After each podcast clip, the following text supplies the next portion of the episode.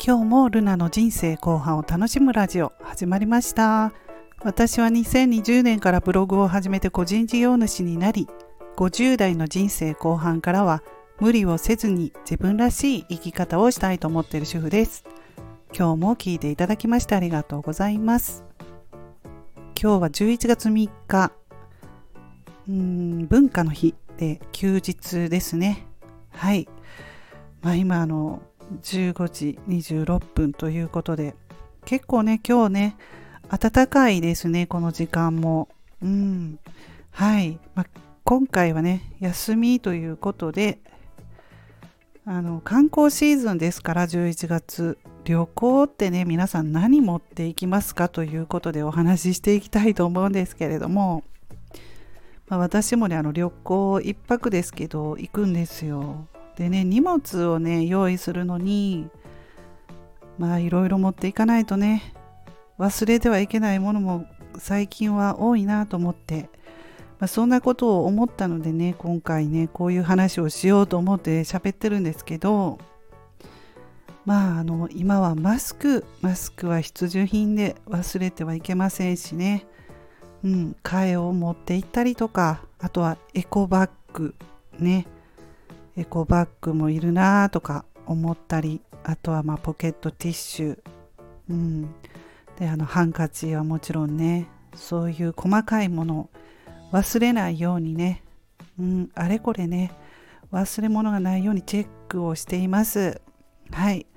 若いね独身の頃はそんなにねいろんなものをチェックするほど持っていくってことはなかったんですけどね。まあ年齢とともにうん。まあ、結構薬も必要になってきたりとかどうでしょうか？アラフィフの皆さん。頭痛薬ってね私必ずねカバンに入れているのであとねやっぱり旅行に行く時は心配なので胃腸薬も入れてるんですよ、うん、でまあ今回は保険証も持っていこうかなと思ったり、まあ、毎回毎回保険証を持っているってことは私ないんですよね。まあ大丈夫かなとか思うので、うん、まあ気まぐれにその時に、まあ、今回は持っていこうかなとか保険証なんですけどね、うん、そんな感じなんですよ私は。もう必ず持っていきますという人もねいると思うんですけれども。うん。ね。まあ、いろいろ準備がね忘れ物がね心配になりますね私はね、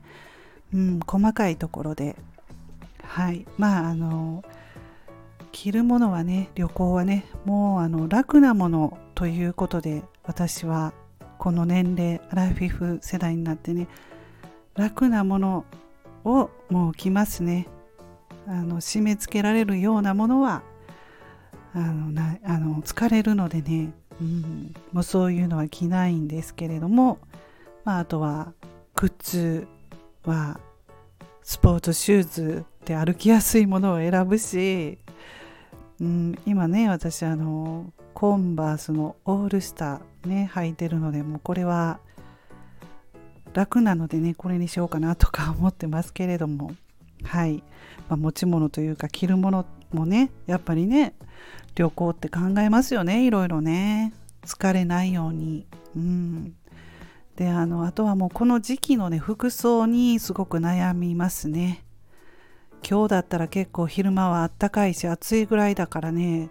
コートまではいらないかなとか思いながら、うん、もうねベストにしようかなって思ってます、うん、まああの中はねヒートテックのねインナーシャツそれを着て、まあ、ベストでいいかなって感じで手荷物になるのがねコートとかね邪魔かなとかね考えるんですよ。うんそう。でもあの夕方寒くなったらね風邪ひくと嫌なんでマフラーは一応用意しましたけれども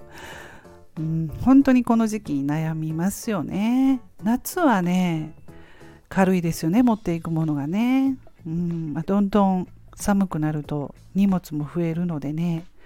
まあ今の時期は悩みます。うん。はい、ベストですね。まあ、若い人はジレとか言うのかな。はい。えー、そしてあのバッグバッグも悩みますね。もう家族とだけだったら何でもいいかなと思って、うん、そんなバッグって悩まないんですけど車で行く場合とかはね。まあでもやっぱりあのバス旅行でね家族とではない場合他の人も、まあ、一緒に乗っていくというバス旅行とかでねあればなるべくそれも軽いものでたくさん入る。もう私ねあのアディダスのスポーツバッグを子供と兼用でもう何年も前にね軽いやつナイロンのね